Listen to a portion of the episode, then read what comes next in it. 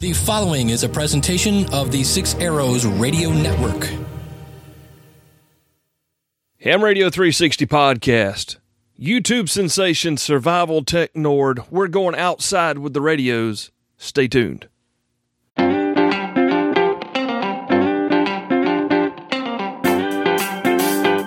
MTCRadio.com presents Ham Radio 360, the podcast. Brought to you by Elecraft. Now, here's your host, Kel Nelson, K4CDN. It is another episode of Ham Radio 360, the podcast. Welcome into the program. So excited to have you here. We do this every week nowadays, and it's either the Workbench Show with George and Jeremy or myself, and we just kind of play ping pong back and forth. And this week is, that's right, Ham Radio 360, the podcast. My name is Kel Nelson, and my call is Kilo 4 Charlie, Delta November. If you will, please indulge me for just a moment as I, excel, I celebrate with quite a bit of exuberance the fact that we just have surpassed over one half million downloads of the Ham Radio 360 show.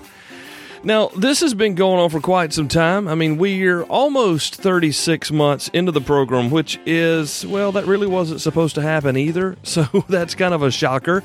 And uh, we brought Workbench in last year at Dayton. So just right after the Hamvention, we started with the Ham, uh, with the Workbench program, sorry. And we're, we've just been growing ever since. Hamvention was tremendous for us last year regarding growth of the program and it's coming up in just a matter of weeks. We're really excited about it, as well as being really excited of of, reaching the the mark of 500,000 plus downloads. Now, I don't say that braggingly. I don't say that to uh, try to build ourselves up or you know we're bigger than someone else. We're smaller than others. It that's not what it is. It's just a milestone here in what we're doing the podcasting thing and and we're just excited about it. But we know a couple of things about being here at the 500,000 plus download mark. We know that if it were not for the listener, you right now, the guy with the headphones on, you know, you, you, might be on the treadmill, you may be driving in the car, you could be on the lawnmower, whatever. Uh, we know that uh, you we wouldn't be here if you weren't listening every time we release a show. So, our sincere thanks to everyone. We are totally stoked to have reached this point. Uh, we're looking forward to a half a million more downloads as we continue doing this thing. Ham Radio 360, the podcast, and the Workbench Show as well. So, big thank you, thank you, thank you, thank you. If this is your first time, hey, welcome in. Uh, as I said, we've been downloaded over half a million times, which is pretty cool now. And uh, we do this every other week. Uh, this is the con- conversational type show, whereas we also have a real deep tech show that you'll find next week uh, or back on the website, hamradio360.com, in the workbench section there. So we have a lot of stuff going on here, getting ready for Hamvention, and really excited about that. I got the booths over in the uh, the tent, building six, I believe they're calling it. And well, I, am going to get to drive up this year, so I don't have to fly. It's going to be really cool and it's really exciting. If you can make convention, make plans to be there. If you can't, that's okay. We're going to be there. We're going to be connecting with the, the movers, the shakers, and the whatnotters inside the whole convention, and we'll be sharing those things with you, hopefully on a daily basis, like we did last year, just depending on what goes down at the show. That's our intent, at least that's our plan. So, really looking forward to that, catching up with you, catching up with some other content creators here in the ham radio sphere. And it's just going to be a great time. So be on the lookout. Uh, we got a Hamvention show coming up pretty soon too, so don't miss out that it's it's on the way.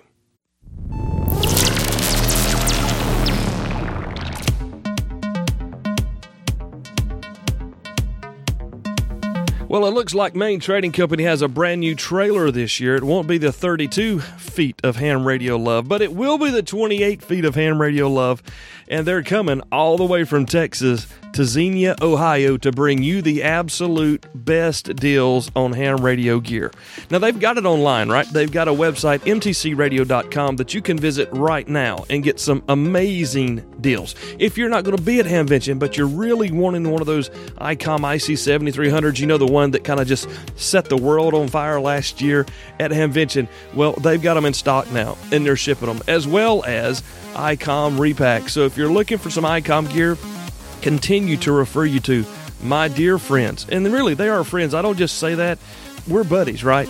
Go check them out, mtcradio.com. Let Richard, Christine, Tammy, Stephen, Chris, and Danielle know that Kel sent you. Really appreciate you doing business with them. Give them a call. Get the best deal. It's mtcradio.com.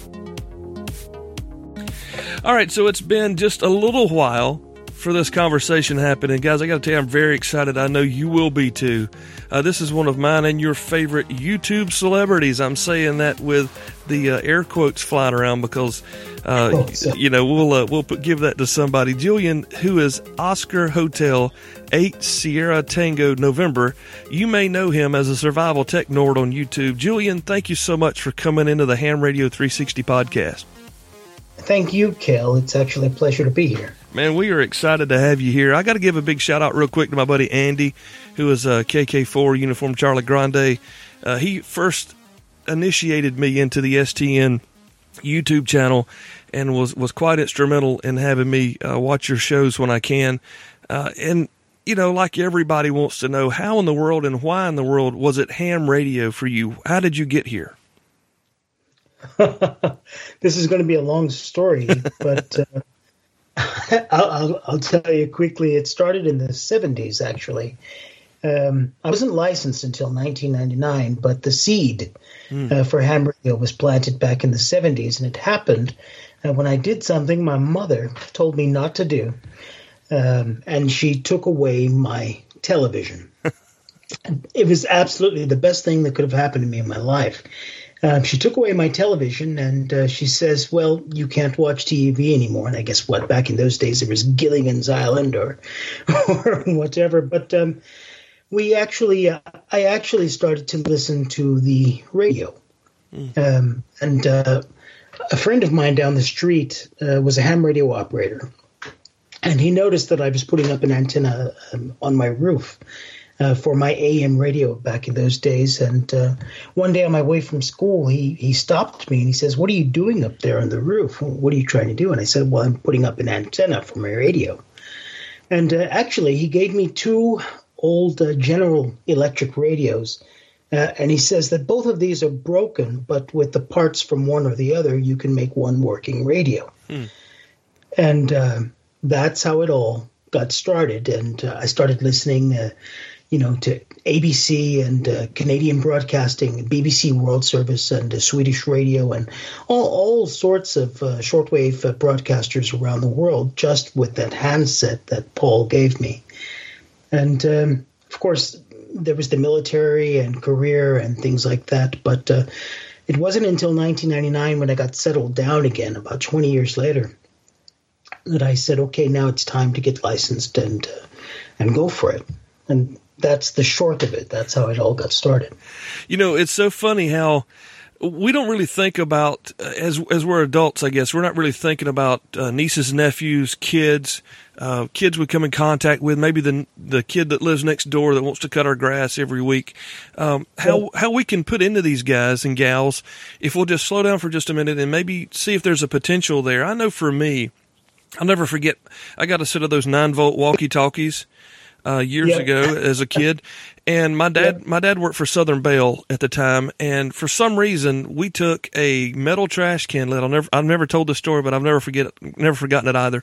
We took a metal trash can lid, and my dad always had what they called uh, cross connect that they use. It was a really fine, probably like a 20, 22 gauge wire, solid copper wire that they used at the uh, telephone office he worked in. And he always had this just laying around. And my brother and I just wound this stuff all over in like a cross pattern over the top of this uh, trash can lid, thinking that it would yeah. increase our transmitting capacity for our, you know, eighth of a watt walkie talkie that was on whatever 27 megahertz. I don't even know, but it was terrible. It didn't work, but it looked really cool. And, um, it looked a lot like uh, the the stuff they were using in, in episode five of Star Wars back back then. We called it Empire Strikes Back, but uh, yep. you know, planting seeds in kids, and, and, we've had youth on the air uh, talking about it here with Stu, uh, with uh, sorry Sterling. Uh, we've talked about all those things, and we're not going to go there, but it's really cool to see how you and I both started falling in love with this radio thing when we were children, and I, I just hope that that that we'll think about how that was for us because we didn't have the technology we have now available to children And everybody complains about their kids being on their phones all the time. Well, maybe we need to put a radio in their hand. And I'm just going to leave that there. You never know what you'll wind up with when you spur some interest, just like Julian got back in here when his mom made him cut the TV off. Cool story, by the way. Um, I, I like that because I don't like television. So that's really cool. it's, uh, I knew what she was doing. yeah, you know? yeah, yeah. Well, my mom used to lock me outside of the house because I just wanted to sit inside and read. So she would take my books that I wanted to read and set them on the, the the stoop at the back door, and then make me go outside and lock the door. She'd lock me out of the house, and I would sit on the stoop and read books while my brother was out terrorizing the neighborhood. So, you know, we're all different. That's okay. It's uh, it's about five o'clock in the afternoon uh, in Finland, and it's about uh, nine o'clock in the morning here on the East Coast. So we appreciate you giving us your afternoon. It's uh, it's been a long time coming, like I said, and we're we're stoked to have you here. Uh, really enjoy your work on YouTube, and I didn't realize this. Uh, you know, a lot of people makes it, make these massive productions and have these really expensive cameras and and and all sorts of things. Uh, can, you share with us a little bit about what you use to create your videos? Because I thought it was intriguing and just want to let everybody know you don't have to have a studio to do something like that. Well, actually, uh, I use Android. Same thing I use for ham radio. uh, well, you know, I, I've got an Android tablet. Actually, I've got two of them. I've got the uh, Google Nexus 9. That's a powerful tablet for uh, editing video and audio and things like that. And then I have a rugged tablet, a waterproof tablet. Uh, it's a Samsung Galaxy uh, Active whatever um, that I use for ham radio now.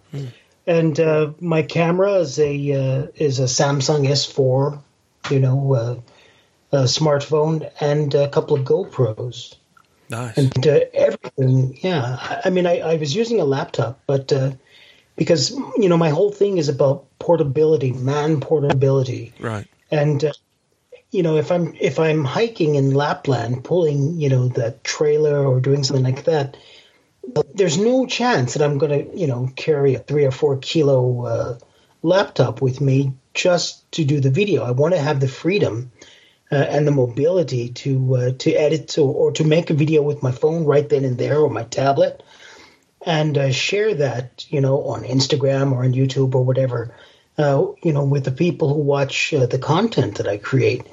So that was born out of a necessity for mobility, and uh, I don't like to be tied into uh, the constraints of uh, of iPhone or iPads. So I, I moved towards Android because it was already working for me for for ham radio. Very good. Very good. You know, a lot of people don't realize that it, it like I said, it doesn't take all of this stuff to make it happen. Um, and that's really cool because you're able to do what you need, you're wanting to do and need to do with what you have and making the best use of it. Which leads me to my next question. Um, what we've talked a little bit about this before, uh, but I I first found out about it on your site on your page, uh, keeping up with you and what you were doing. But the uh, the radar thing still is is kind of I, I'm not completely sold on the idea or necessarily understand everything about it. Uh, but you do a lot of radar activations. Can you kind of give us a, uh, a salesman pitch on radar? Well, I do radar from the preparedness perspective. Yeah. Okay. Uh, it, think of it like, um, and I hope the analogy isn't uh, putting people off, but think about uh, someone putting a gun to your head, giving you a QRP or uh, some other type of uh, low power radio, and telling you to go there and make your contacts. Make five of them in whatever mode you want to, and then you'll have to move. So it's uh, you know, and move uh, if you're if you're hiking or or uh, on some uh, human powered, uh, you know, uh, walking or hiking or in a canoe or whatever. I think it's uh, you have to move a kilometer, Okay. Five more contacts, and do it again. So. Um, that's actually horrific at 65 degrees north, you know. but uh, but uh, radar is all about, at least for me, uh, radar is about uh, putting the gun to your head, uh, giving you the, the minimal gear that uh, that is required to make the contacts that you want to make, um, and doing that, you know, in whatever conditions happen to be, whether it's raining, or uh, like a couple of weeks ago, we had this radar challenge for April.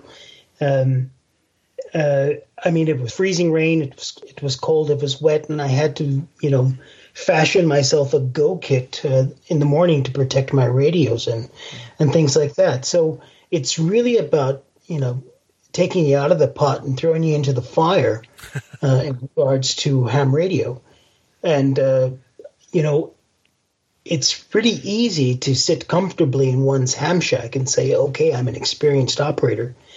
But you really don't know how experienced you are uh, until you're outside of the ham shack, out of the comfort of, uh, you know, the bosom of, uh, of, uh, of one's home. Right. So that's what radar is about for me. It's about, uh, you know, getting out there, getting your skills, seeing what you can achieve uh, when you have nothing you know, you're just, uh, I, I, don't know how else to say it. You, have got nothing. You, you have nothing but your skills and your wits, you know, and your radio. And uh, you put them to the test. You learn from that, and the next time around, you do it again. Yeah, it's it's really cool. I think, um, especially in your conditions, you know, you're out there with the dogs in the snow, and you know, I could see here in the deep south, it would be mosquitoes and uh, rain and you know bad weather. So, uh, but, but I like it. And again, guys that that are listening who who aren't interested at all in anything like that, we understand. Uh, I, I, don't like to sweat, so I probably wouldn't be doing a radar activation in the middle of July. But it's it's just always intriguing to me to find out about these other types of operations that people enjoy doing. And sometimes you have to wonder, wow, do they really enjoy putting themselves there? Like Stuart climbing a mountain to talk on the radio, you know, or yeah. or, or, someone flying across the uh, across the Atlantic so that they can go activate an island somewhere in the middle of nowhere that's the coolest thing I think about amateur radio. And if we could figure out a way to market this thing that there you can go here or there, you can even stay at home and do this kind of thing. It's so broad based and it's it makes it a really cool hobby. Uh, there's a SOTA expeditions. There's radar. There's a um, well, actually, I guess what I what I want to say is you can take ham radio and make take or make from it whatever you want to. Uh, you know, uh, there are these guys who do these incredibly difficult summits in Sota. Um, and then there's guys like me who, you know, want to go out when it's minus 10, minus 20, or in the freezing rain with the with radar. But the point I, I tried to make is uh, it's all about the learning. Yeah. You know, yeah. you learn so much more when you're put in this the situation which uh, most amateur radio operators would, you know, avoid at all costs you learn a lot about yourself and about your equipment and uh, how to make use of of your gear in these uh, various situations. And, and gear is something we'll be talking about, I'm sure, as the call progresses. But uh, you know, I've always just wondered what does it take to do that, and you know, it's just like uh, like you said, the summits are just like the islands. It's just something that uh, some people want to challenge themselves with, and what, what does a man like me do besides sit over here, my big thumbs up, and say, "Get it, boys! Y'all are doing a great job." It's uh, it's really cool to learn about all these things, and we're going to be learning more as we continue here with Julian. We'll be back in just a moment. His call is Oscar Hotel Eight Sierra Tango November. You may know him as the Survival Tech Nord on YouTube, and we're going to continue to learn about him and what he's doing online right after this.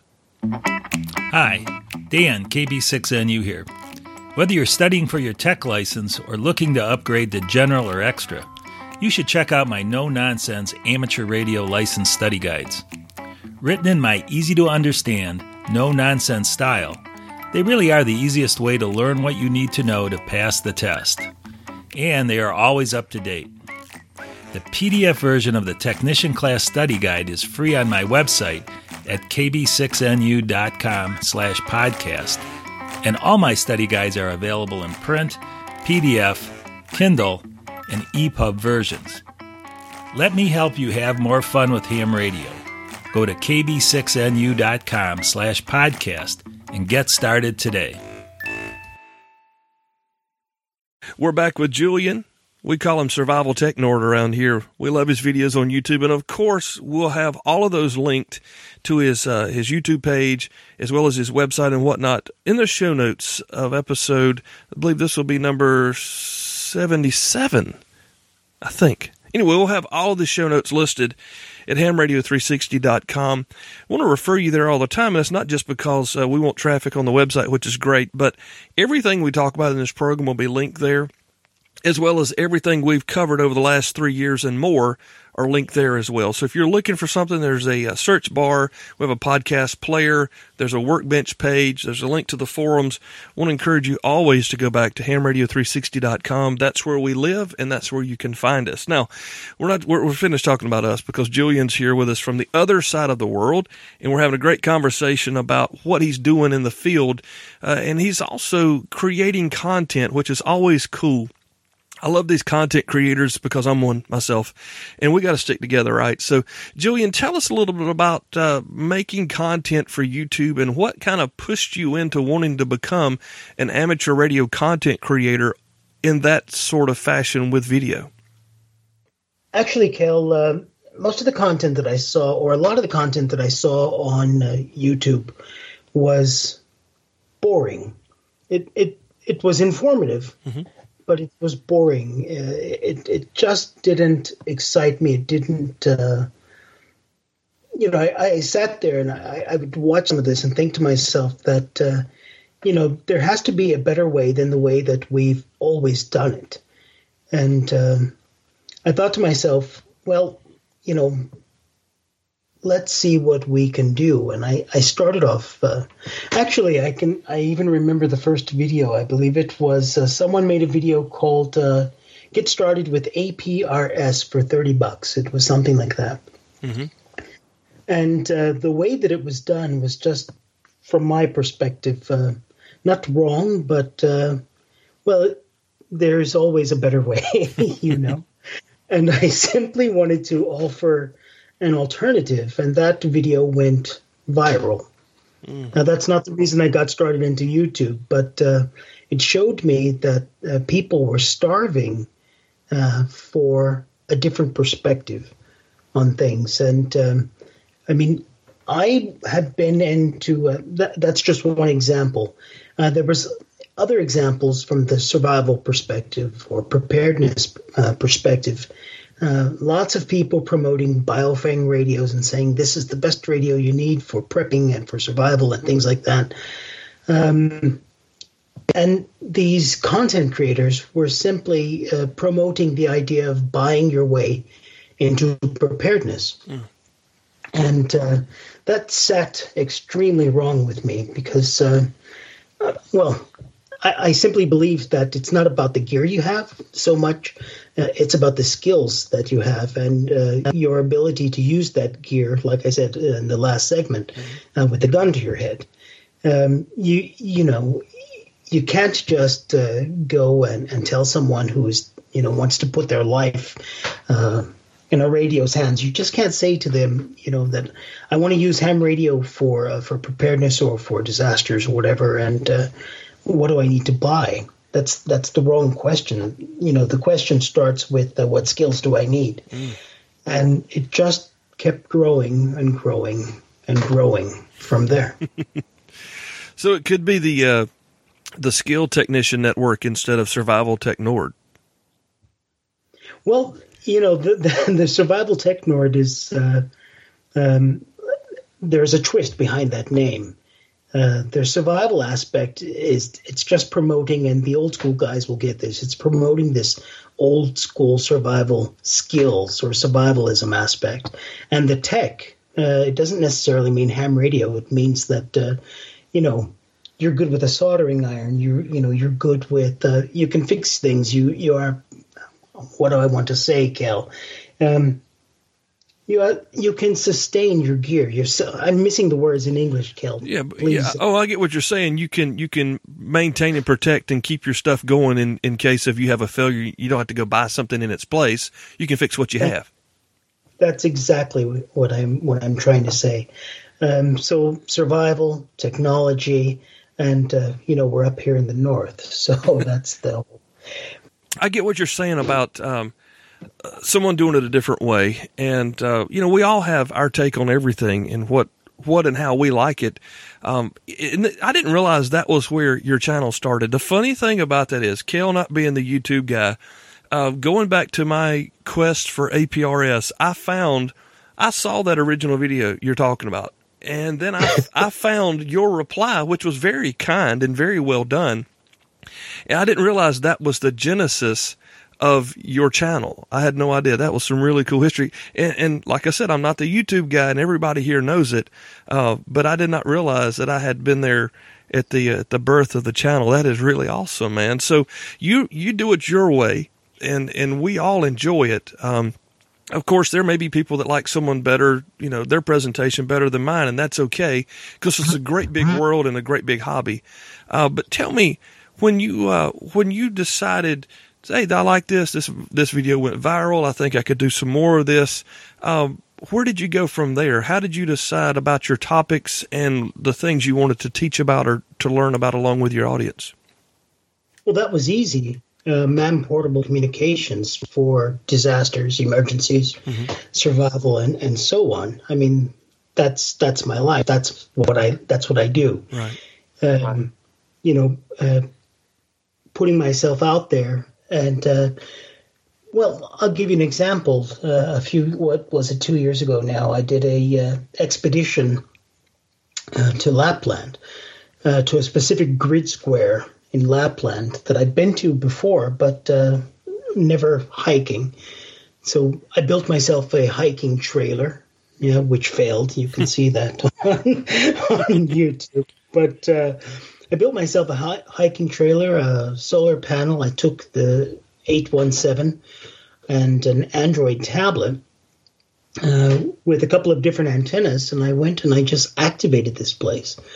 Um, and that's again that's that's the whole thing. I needed to uh, prove to myself that outside of the shack, away from the towers, away from the Yagis, um, in the thick of it, I didn't know what would happen. Would it be rain? Would it be sleet? Would it be snow? I, I didn't have any idea how it was going to turn out. Mm-hmm. But um, just to get out there uh, and show people what you can do with a minimal amount of gear.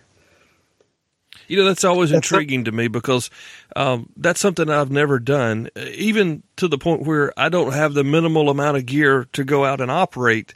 Um, because I don't have a portable rig until now. I've got the uh, the yeah. KX2 from Elecraft that just came in a couple of weeks back, and uh, yeah. that's kind of what I'm planning for my spring and summer this year, is to go out and learn about how to operate away from the shack, away from the power supplies, away from the, the air conditioning here in the shack. So, um, you know, I, am not the survival guy. I'm not uh, trying to go out and conquer the world on my own, but I am intrigued, like you say, how, how, how and what can I do to perform and make the gear that I have on hand work for me if I don't have the infrastructure surrounding me at all times? It's an intriguing. That's, it's an intriguing kind of premise. Well, and there's something behind it, um, and again goes back to these YouTube videos. Um, we often make a huge. Uh, well, we should differentiate between uh, emergency communications and disaster or survival communications. Yeah. Um, because, for example, in, in some cases, you may very well uh, be a refugee. Uh, you may uh, there may have been a tornado, for example, mm-hmm uh, or an earthquake, and uh, all of your grid tied systems are are knocked out, or gone, or your foundation on your home is cracked, or your home is unsafe, your tower has fallen. There's a thousand different things mm-hmm. you know chemical leak. For some reason, you have to move. So having the skills uh, to utilize minimal gear in the field, um, again, you know, in the worst of conditions, um, that's what it's all about. You know, that's going to show you what that's going to show you where your skills really are. Anybody, or I don't want to say anybody, but it's possible. It's a lot easier inside a ham shack than it is uh, doing it from uh, the side of a road in a ditch. You know, yeah, it's that's what's behind the whole thing. Yeah, that's that's your niche that you really really feel comfortable in, which is probably where 80 to 80 to maybe even 90% of us out here uh, don't feel comfortable. Maybe 60% of us don't feel comfortable there where you are, which is probably a good reason for us to get our stuff out and, and operate it in that fashion. Uh, you yeah. know, I hear a lot about uh, disaster communications and whatnot, and uh, I'm sure we'll talk about this in the next segment when we discuss gear, but when when you think about uh, disaster comms, are you thinking uh, CW, PSK thirty one, uh, RTTY? Uh, wh- where are you at there? What do you what do you use? What's your favorite mode of communication when you're out with the stuff in the middle of nowhere? Well, um, that's a trick question. Um, the truth is, you have people who say, uh, you know, you should uh, learn CW and you should be, you know, CW for survival and mm-hmm. uh, and this and that and you know, digital modes. Everyone knows that uh, that digital modes are my favorite uh, operating mode, but actually, the truth is, you need to be proficient in everything. You need to learn CW. You need to learn how to, to use digital modes. You need to know which digital modes are effective at lower power levels, or uh, you know what I mean. And yeah. for example, I did a video last week or uh, two weeks ago uh, where I clearly failed with my voice communications. Clearly, because I don't practice them enough, and that's a, that's a skill that will uh, that you lose if you don't uh, if you don't practice. So you need to learn everything. You, you need to be proficient in CW, even if it's slow. You, you need to do it. Digital modes, voice, whatever. Mm. Um, and, and that's not a diplomatic answer. That's the cold hard truth. Right because mm. because it is a very vast hobby and it is so broad. I can understand why that makes sense to have proficiency in every fashion. Uh, even if you're not very proficient, you still need to be practicing to become proficient. I guess. That's right. Yeah, that's right. I got you. Okay. All right, we're gonna we're gonna break here. We'll be back in just a moment. We're talking with Julian, Survival Tech Nord from YouTube. His call is Oscar Hotel Eight Sierra Tango November, and we'll continue this on right after this here on Ham Radio 360. So, in case you missed it, Elecraft just released another amplifier, and this time it's the beast, right? It's the Elecraft KPA 1500, 1500 watt solid state amplifier, 160 through 6 meters. It's got a built in antenna tuner. This thing is beautiful, as you might imagine. I mean, Elecraft is all about elegance in radio. If you need some extra power, you need to check out the brand new Elecraft KPA 1500 that's the 1500 watt solid state amplifier, 160 through 6 meters. And you can find more information about it, even ordered yours as well, at elecraft.com. We're back with Julian. His call is Oscar Hotel 8, Sierra Tango, November. We call him Survival Tech Nord on YouTube and uh, having a lot of good times here with him. Finally, you know, we, we've worked on having him come on the program for a long time, and uh, we're really excited, Julian, to have you here. Thank you again for being with us. It's my pleasure, Cale. Yeah, and we're talking around the world from South Carolina to Finland. And uh, Julian just told me that he, as well, is on a hotspot, 4G connected hotspot. So uh, we're around the world on this internet thing through our cell phones, which is pretty cool, actually. Actually, we're talking over RF, if you really think If you break it down, you're exactly right. There you go. I'll, I'll put the QSL card in the mail. I'm just kidding. I'm just kidding, guys. Just kidding. Nobody send me any dirty emails. I'm just kidding. Hey, uh, one of the favorite segments of our listeners, and of course ours here as well, uh, with our guests, is when we can talk about gear and what they're using to implement whatever they're doing, whether they're in the shack or they're out in the field. Um, now, if people watch your videos, of course, they know that you have a radio of choice and that you have a uh, a tablet of choice. There may be some folks here who have never watched one of your videos before and they're curious what does he use when he does these crazy radar expeditions in the middle of a driving snowstorm or in the sleet or something. So Julian, we all want to know what are you taking with you when you go out in the field? You'll never believe it. Actually, um, I'm kind of a a Yaesu junkie. Um, I've broken it down to the most minimal gear that I, I could uh, imagine, and that's the good old Yaesu FT817ND, and this is my third one. Um, I, I, was stupid enough to have uh, sold the first two um, and found myself uh, with another one. But the Yaesu FT817ND, that's uh, my radio of choice because uh, most of the time, 99.9% of the time, I'm a QRP operator. Um, and most people actually, I, I, don't think they would have uh, known that about me. I'm always working QRP. Um, and there's a reason behind that. Uh, if I might just explain it, Sure. Yeah, I think that um, if you can if you can get your comms on with five watts or less, then when you've got 20 watts or 50 watts or 100 watts available to you, you're a much better operator. So that's that's what's behind it. Yeah. You know, um, I mean, I would love to have a, a, a 20 watt uh, FT897 or uh, one of these uh, fabulous ICOMs, but um, of course they're bigger and heavier and uh, you know more difficult to uh, power and things like that. So yeah, I broke it down to the 817, and I'm I'm still happy with that. But um, my next radio, well, you could ask me about that if you want to. Yeah, go ahead. Well, I think the next radio is the KX2. You'll like it. I oh, are you kidding? It's sweet, man. It is really, really sweet. Um, I mean, I know it's not as rugged as the 817, but um, I mean the the mobility.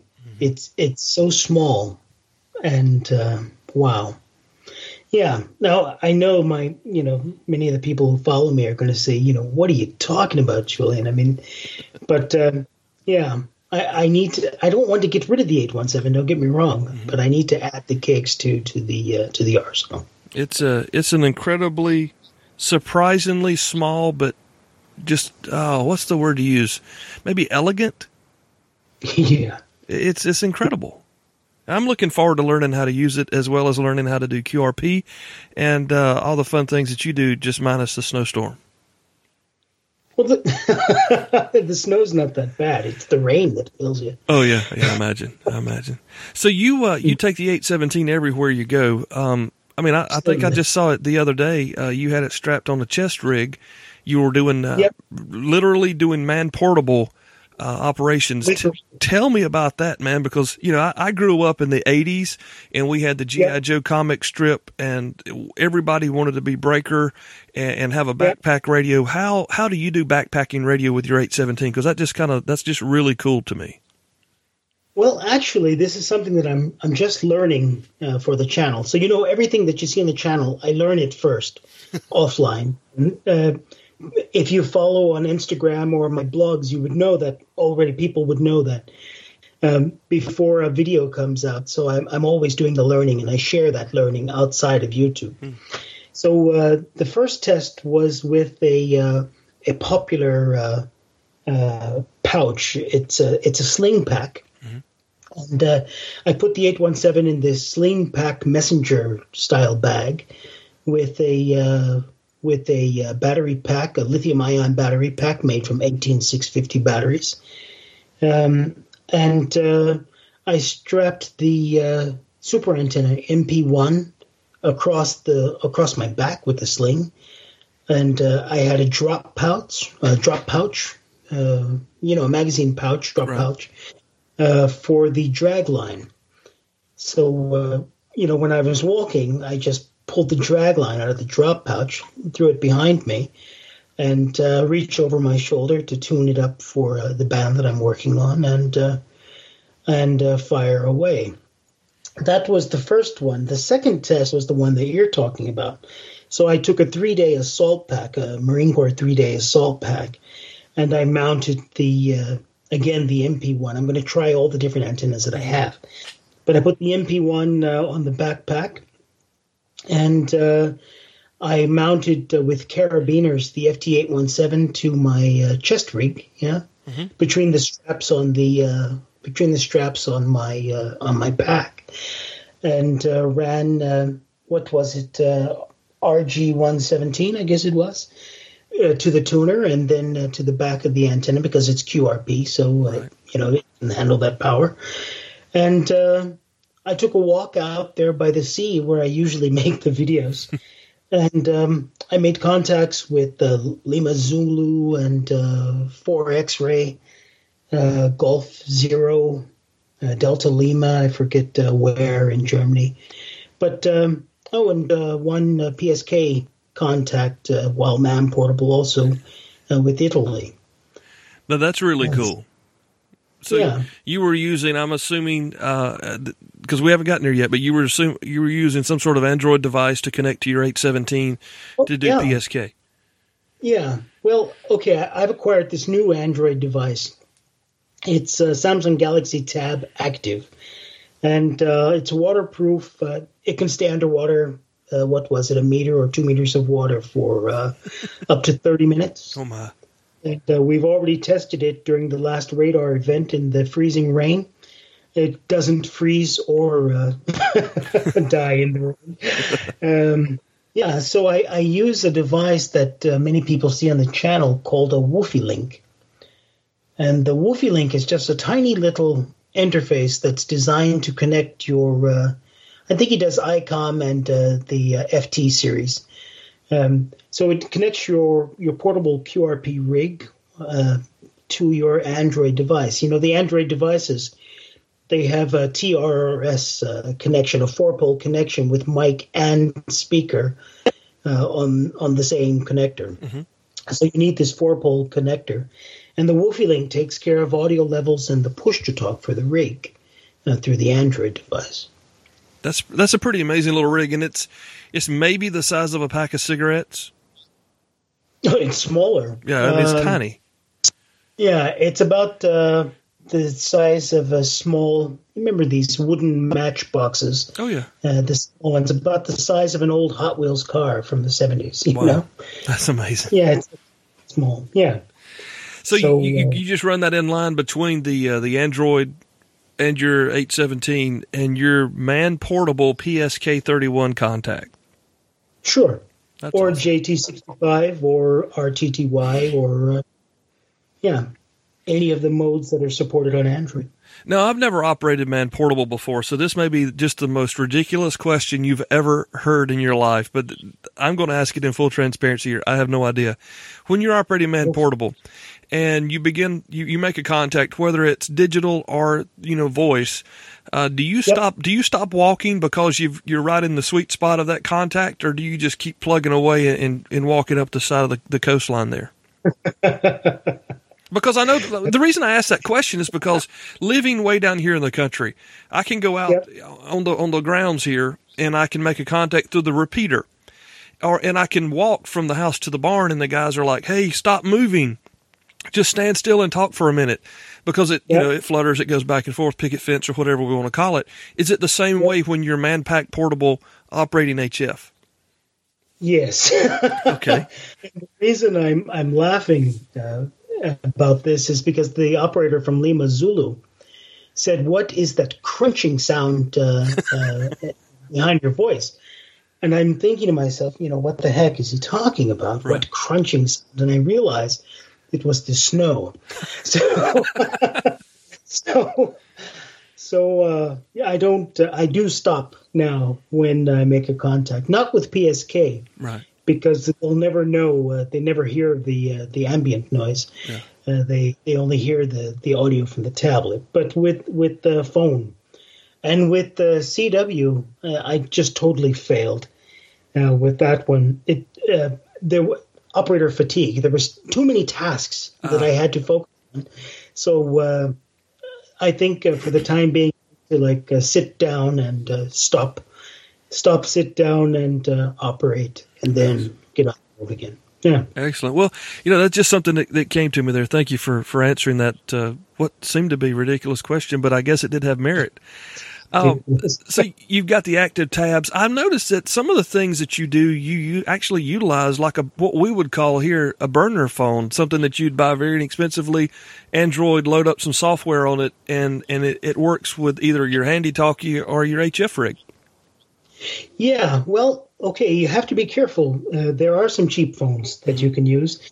Um, the the main requirement is that four pole connection I talked about a little while ago. Okay. Yeah, because uh, lots of these uh, cheap burner phones um, or tablets they have um, uh, just an external microphone mm. and a speaker output. They don't have an, a speaker input. I got you. So that's really the only requirement is that you have a speaker in and out on that TRRS connection. Is there any way to determine that? Uh, have you found a cheat to, to get around to say, hey, this one does, this one doesn't, uh, don't use this one, try that one kind of a thing? Is there any, any way we can f- determine that, find that out? Well, I tried that back in the day. Uh, was it last year? But uh, unfortunately, our friends uh, in Southeast Asia they put out so many different phones that you never keep up with it. So, so you, you, found very good success with the Samsung products, which most everyone would expect, I guess. Yeah, well, I'm using the Samsung uh, Galaxy uh, S4, which is uh, quite a few years old now, and it also worked with the Samsung Galaxy Tab series, the Note series. I have that one as well, and the Nexus 9, and now this uh, the Nexus 9 from Google, and now the Samsung Galaxy Tab Active, which also isn't a, a new uh, tablet. But um, for the most part, yes, the uh, uh Samsung, Google Nexus, HTC. Uh, what's this? I don't know how to pronounce this new Chinese company that's uh, Huawei or whatever. Yeah, uh, yeah, I don't know how to say that either. I don't know how to pronounce it, you know. Uh, but uh, so far, I've tested those and, and they've been pretty good. But the thing that we have to remember is that most people are carrying a mobile phone or tablet of some sort anyway. Yeah. So, uh, you know, you don't have to, to use a different phone or tablet for uh, for ham radio. I mean, uh, I'm talking to you actually on my the ham radio. I mean, the the tablet that I use for the ham radio for ham radio. I'm talking to, to, you on that right now. Nice, nice. And and one of the things that that we kind of failed to remember here is that, uh, especially as an Android user, these things are out there that are very easy to get a hold of, to get installed on yep. your device. Uh, what are some of yep. your favorite softwares that you have, or apps? I guess we have to call them since it's on the phone. What are your yep. What are some of your favorite apps? Droid PSK. Raise your hand if you don't have that installed. Oh, Yep. There's there's nobody that doesn't have that one installed. That is a great app. yeah, Droid PSK, and then um, I would have to say APRS Droid. Mm-hmm. Another good yeah. one. Yeah. And uh, I'm a little bit disappointed with this third one uh, because it's not being actively developed, but it's uh, and FLMSG, so the FLDigi Android variant. Yeah, that kind of came and went real quick, didn't it? Yeah, and um, well, you know, what can I say? Uh, actually, if you don't mind, is it possible to talk a little bit about Android and ham radio? Yeah, absolutely. All right. Well, I'd like to just throw this out there that um, you know we have excellent tools on uh, on Windows and on Linux, and uh, I believe even on uh, on uh, Mac OS or whatever it's called these days. But uh, one thing that people forget is Android is actually the most portable operating system that we have today. And uh, not de- actively developing uh, ham radio uh, apps for uh, uh, for Android is almost blasphemy. Android OS, we need to to get people to we need to get developers to actively develop for Android OS and we need to convince ham radio operators that everything shouldn't be free, that it's absolutely okay for a developer to charge five or, or 10 bucks for an app, uh, which, you know, otherwise wouldn't, uh, we wouldn't have the mobility that that app affords us. Right. Um, so, um, I, am really pushing hard for developers to to uh, to create new apps for Android, and uh, well, let's see how it goes. Yeah, well, you know, there's a lot of, um, and, and I understand the numbers because I, as an Android guy, I don't think a whole lot about the Apple user because I'm not an Apple user. Uh, you go yep. and look at the stats for the podcast. It's uh, 26 to 1 Apple user versus an Android user. Um, and, and, that's quite a jump, you know. Uh, but at the same time, uh, there's a lot of guys out there who are using Android tablets to operate particular things with their amateur radio gear because of the uh, push to talk and the Bluetooth connection as well that, that you know that Apple doesn't afford. Um, and not only that, you have people who are using the uh, the the cheaper Windows tablets to to utilize the full FLDigi software. So there's a lot out there to be done. And like you say, you know, we have to be able to invest back into our hobby. And That's right. You know, not like I don't I don't understand. We have this mentality that's just getting stronger and stronger every day, where everything has to be free, and you know it doesn't matter that it costs the man, uh, you know, six hundred hours to develop this app. Uh, we still want it for nothing. So, uh, here, here and, and I, I, would do the same yeah. to encourage uh, further development as well. Because, yeah, I'm an Android user, but at the same time, like I say, it's it's very easy to use. Uh, you don't have all the red tape that you have to go through to create an iOS app and get it in, you know, approved by them. You can just yeah. go out and make it work. So, uh, very good points. Very good points. Mm. Thank you. Absolutely. Hey, we're going to break right here, but we're going to come back and we're going to chat with Julian some more about being the survival tech nord on YouTube as well as operating outdoors in the midst of the raging storm way up north. Back in a few minutes here on Ham Radio 360 podcast. Last year, the world was shocked when we got these really nice one sheet flyers at Hamvention from Kenwood. It was teasing us about the DH74 tri-band D-Star APRS enabled handy talkie. Now, I can be very honest with you to tell you, I know nothing about what's going to happen this year at Hamvention with Kenwood. But I can tell you this if they release a great product and you're looking for someone to buy it from, my friends, main trading company, MTCRadio.com, has everything from Kenwood at the best prices online. Give them a call today, MTCRadio.com. And we're uh, we're back with Julian here on the Ham Radio 360 podcast. Again, make sure you visit hamradio360.com to check out all the show notes as well as mentions and probably some video links there as well. Julian is a YouTube content provider, and we're really appreciative of that. Uh, I, I, really cannot wait till uh, they get the, the lines down here so I can watch YouTube a lot more often from the comforts of my own home than I do now. But uh, creating content is one thing but you also have a passion about sharing with others the realities of utilizing what you have. And not only just using what you have but knowing how to use what you have. And uh, I think that's one of the, the driving forces behind what you're doing if I if I'm not mistaken Julian. Absolutely Cale. Um, you know a lot of people ask me you know what radio should I get? And uh, you know they're they're always concerned about the gear Mm-hmm. And the gear is cool, the gear is fun and everything, but I'm always trying to to stress the fact that we need to focus on the skills. So whether you have uh, you know the Yaesu FTX uh, 1000 MP or uh, uh, or if you have a Yaesu FT817 or the KX2, no matter what you have, you need to be able to be proficient with it. You need to be proficient with it. You need to develop your skills and know how to communicate because at the end of the day, uh, ham radio exists for emergency communications.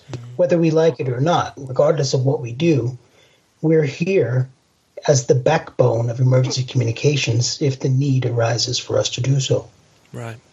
Yeah, and, and even to the point where, um, you know, if you if if all you have is a twenty five dollar walkie talkie, handy talkie, I always say it wrong, and that offends people. I'm not trying to, by the way. Um, knowing how to program it without yeah. you know the manual or without a programming cable. It's something as simple as that. It doesn't have to be, you know, dragging your gear out in the middle of a snowstorm or a tornado. Knowing what you have and knowing how to be able to manipulate it if you have to. That's right. That's right. Yeah, and I'm guilty of that as well. I mean, I'm I'm not the you know the squirrel chasing guy who buys every new shiny, uh, but at the same time, I do rely a lot on my programming cables and having my manuals. I mean, I keep the manuals. If I have a mobile radio in the vehicle, then I have a manual with me um, in the mobile. And, you know, um, some people call that lazy. Other people call it prepared or smart. I don't know which one you want to call it, but, um, still, there's nothing like knowing how to go in your rig, programming a new frequency, uh, selecting the correct repeater offset, and putting the right tone in it without having to look in your book. That's right. Yeah. Yeah.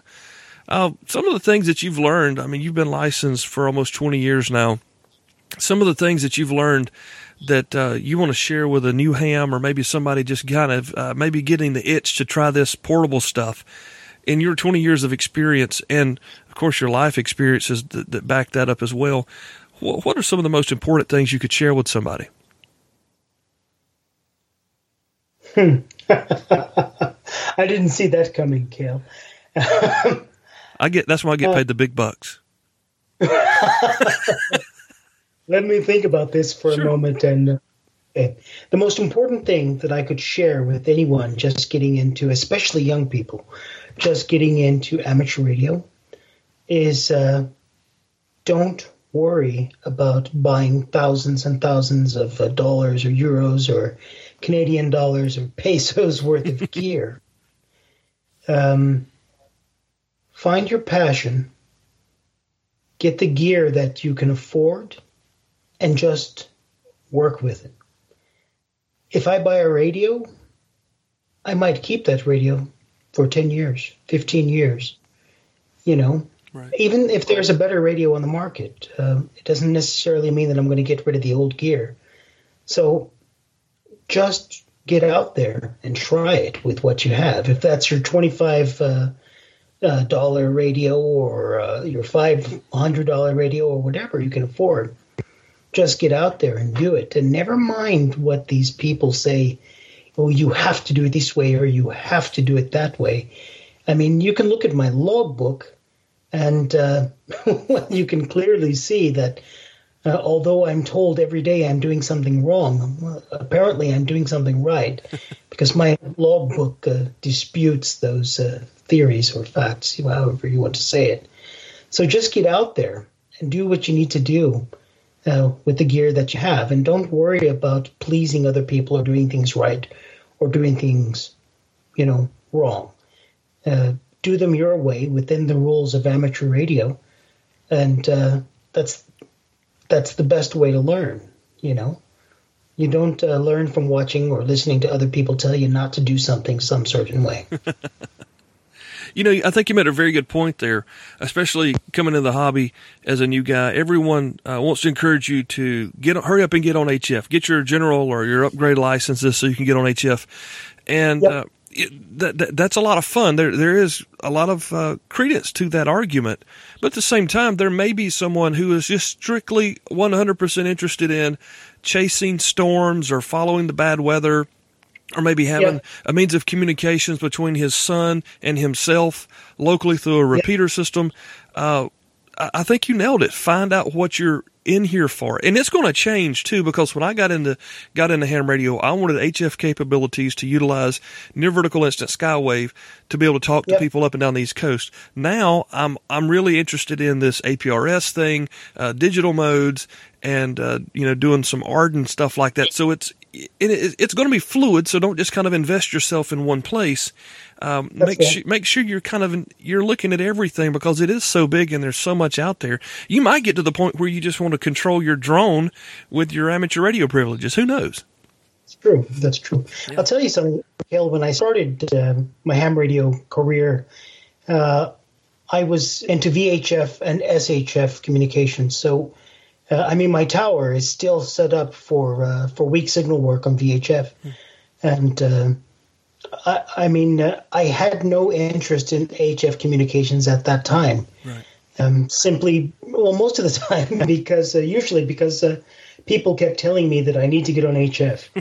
and uh, well, that may have been true, but uh, I wanted to push the limits. I wanted the technical challenge.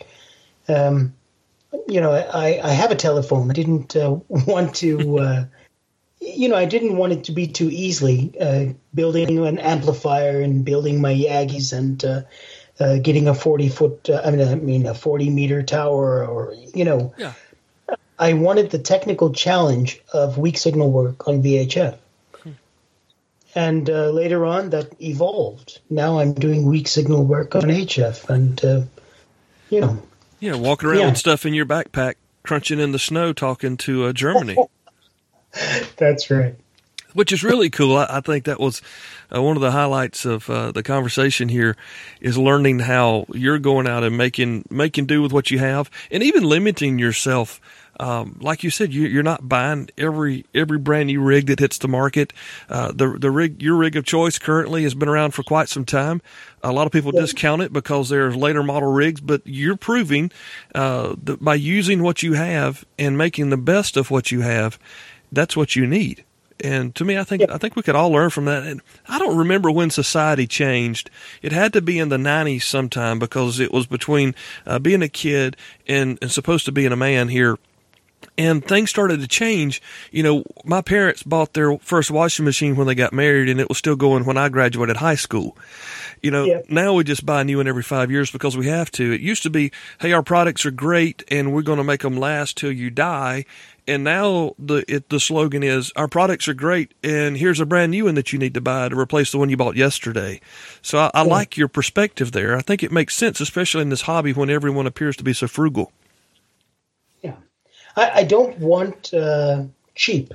I want uh, quality. Right. And that's that's one of the things that drives it. Uh, you know, if the very first thing you look at is the price of the equipment you want to buy, then how will you ever know that that equipment uh, meets your requirements? Yeah, that, you know, that's that's a very good question to ask because and you know as great as the the low cost handhelds are for being a, like an introduction to the amateur hobby for a lot of people. Um, At the same time, I think that kind of spoils the view of what amateur radio is because not everything costs twenty five dollars. Um, That's right. And it's quite shocking to some people when they realize, well, this you know HF rig is thirteen hundred dollars. I could buy you know two hundred and twenty three different Baofengs for that. But uh, it's all about what you're looking to get out of the hobby. I mean, you don't go and buy a a two wheel drive pickup truck uh, with a five speed manual transmission, uh, if if you have let's say one leg and you live in Finland, you need a four wheel drive, and if you only have one leg, you probably need an automatic. I'm not knocking people with one leg. I'm just trying to make an example here. If you need to buy the gear that's going to fit what you're looking to do in the end. That's right. Yeah, I don't know where the one legged thing came from. I couldn't figure out why a man wouldn't need a five speed because I love I love changing gears and, and my wife absolutely abhors it. That's okay. Uh, Julian, man, it's it's been it's been really cool to have you here, and thank you for kind of getting out of your comfort zone, standing behind the camera, shooting those great videos you make for us as we all continue to learn about uh, ham radio through your Survival Tech Nord channel.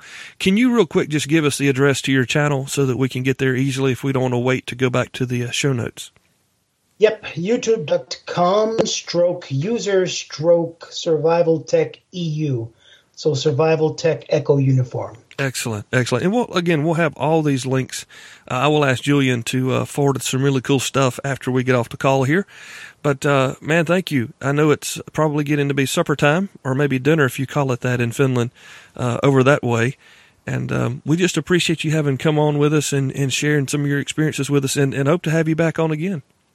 Actually, I've had a blast, Cale. I really have. It's always fun on this show, man. We have a good time no matter who it is and, and what we're talking about. But uh, learning about what others are doing in the hobby is really what we're what we're focused on here. And and you've definitely got a cool perspective. And thank you for sharing it with us.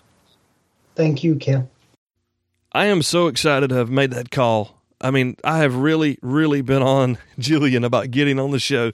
You know, he's a video guy. He's not really an audio guy, which is kind of funny because for me, the video is something that I'm like, uh, not interested in. He loves the video. So thank you so much, Julian. Really appreciate you being here, man. All the knowledge you shared with us. I want to again encourage you to check out his YouTube channel. We'll have it linked there in the show notes, as well as as much as I can get into the show notes about the things that we discussed. Want to encourage you as well to get out and get on the air. You know, springtime's coming. We've had some crazy weather in the nation over the last week. I mean, blizzard conditions in the Midwest flyover country, tornadoes in, te- in Texas, and it's just been rain and kind of weird around here in the deep south. So stay aware of what's going on. Keep your HTs charged, right? So you can have your handies if you need them and and maybe maybe start paying a little more attention to the weather if that's not your thing because it may come to the point that you can help somebody with your ham radios and weather alert right?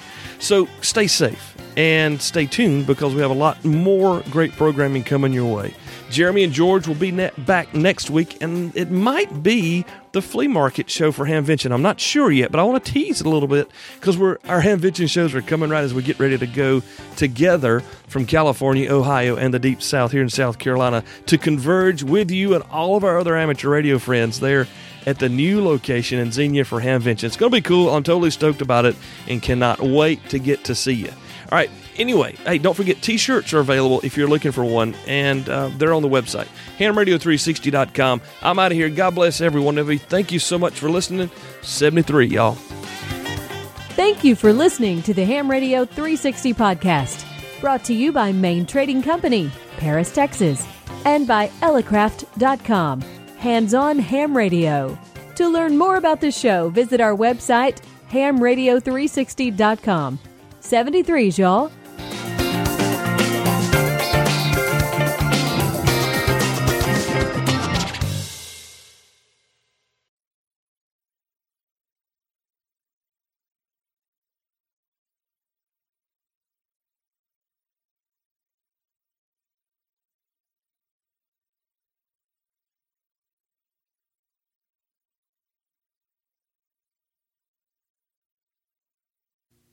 Yeah, so uh, everybody liked the uh, the post show comments, and, and it was kind of funny. Honestly, uh, I am I, I am totally unaware of this, but our Canadian friends they must not have a lot of a lot of love coming their way because I heard from more of my Canadian ham friends this time than I've ever heard in almost three years of podcasting. Seriously, I did. I got a lot of notes and thank you for all of them. It was really cool to hear from you and just really stoked that you guys up there enjoying the show. Now, I know it's just not Canadians that listen to the program as well. We have people all over the world who have uh, called in, sent emails back in the past. You know, I've, I've shipped these antenna analyzer boards all over the world, literally and by the time this airs, they may be out of stock again.